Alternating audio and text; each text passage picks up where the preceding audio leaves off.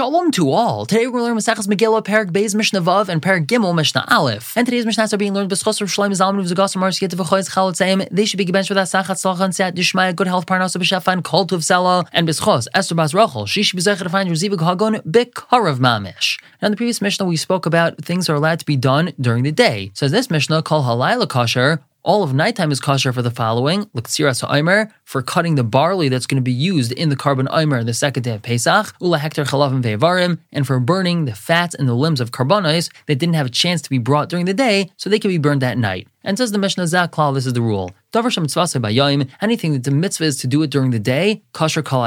It's kosher to do that thing all day. If it's a mitzvah to do it at night, kosher kol one may do it the entire night. Now moving on to Parak Gimel Mishnah Aleph, we're going to be discussing various levels of kedusha of certain things, and the general idea that we have to bear in mind is that malin b'kaidesh ve'ein meridin, we go up in kedusha and not down. So Mishnah Aleph tells us b'nei ha'ir. If the people of the city sold the city square, the center of the city, and this center, this main area of the city, has a certain level of kedusha, because as we learned in Maseches Tainis, there were certain times that everyone gathered in the city center to daven, say certain tefillos, and cry out to Hashem. So it had this kedusha, and for whatever reason, they sold this main area. What are they allowed to do with the money? Like Bedam of Beis.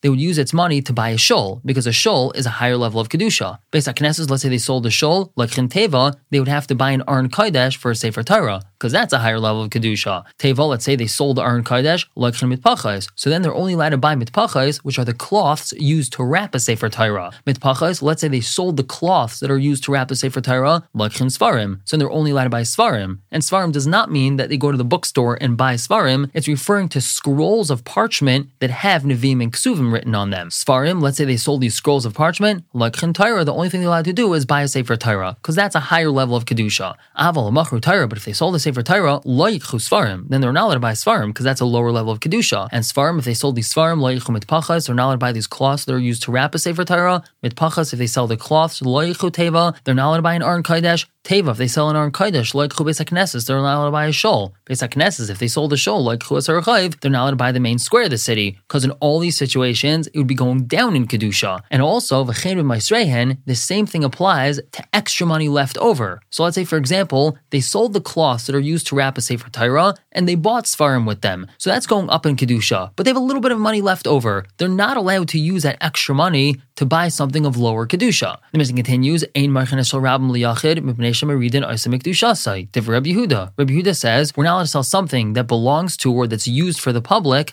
to a private person. For example, a Sefer Torah that's in Shul that's used by everyone is not allowed to be sold to an individual because that lowers it from its Kedusha. And Amrullah the Chum told him, Imkain, if that's so, Katana, er then that would mean that a Sefer Torah is not allowed to be sold from a large city to a small city because that's also lowering it from its Kedusha. We're going to stop here for the day, but pick up tomorrow with Mishnah Beis and Gimel continuing to talk about this. For now, everyone should have a wonderful day.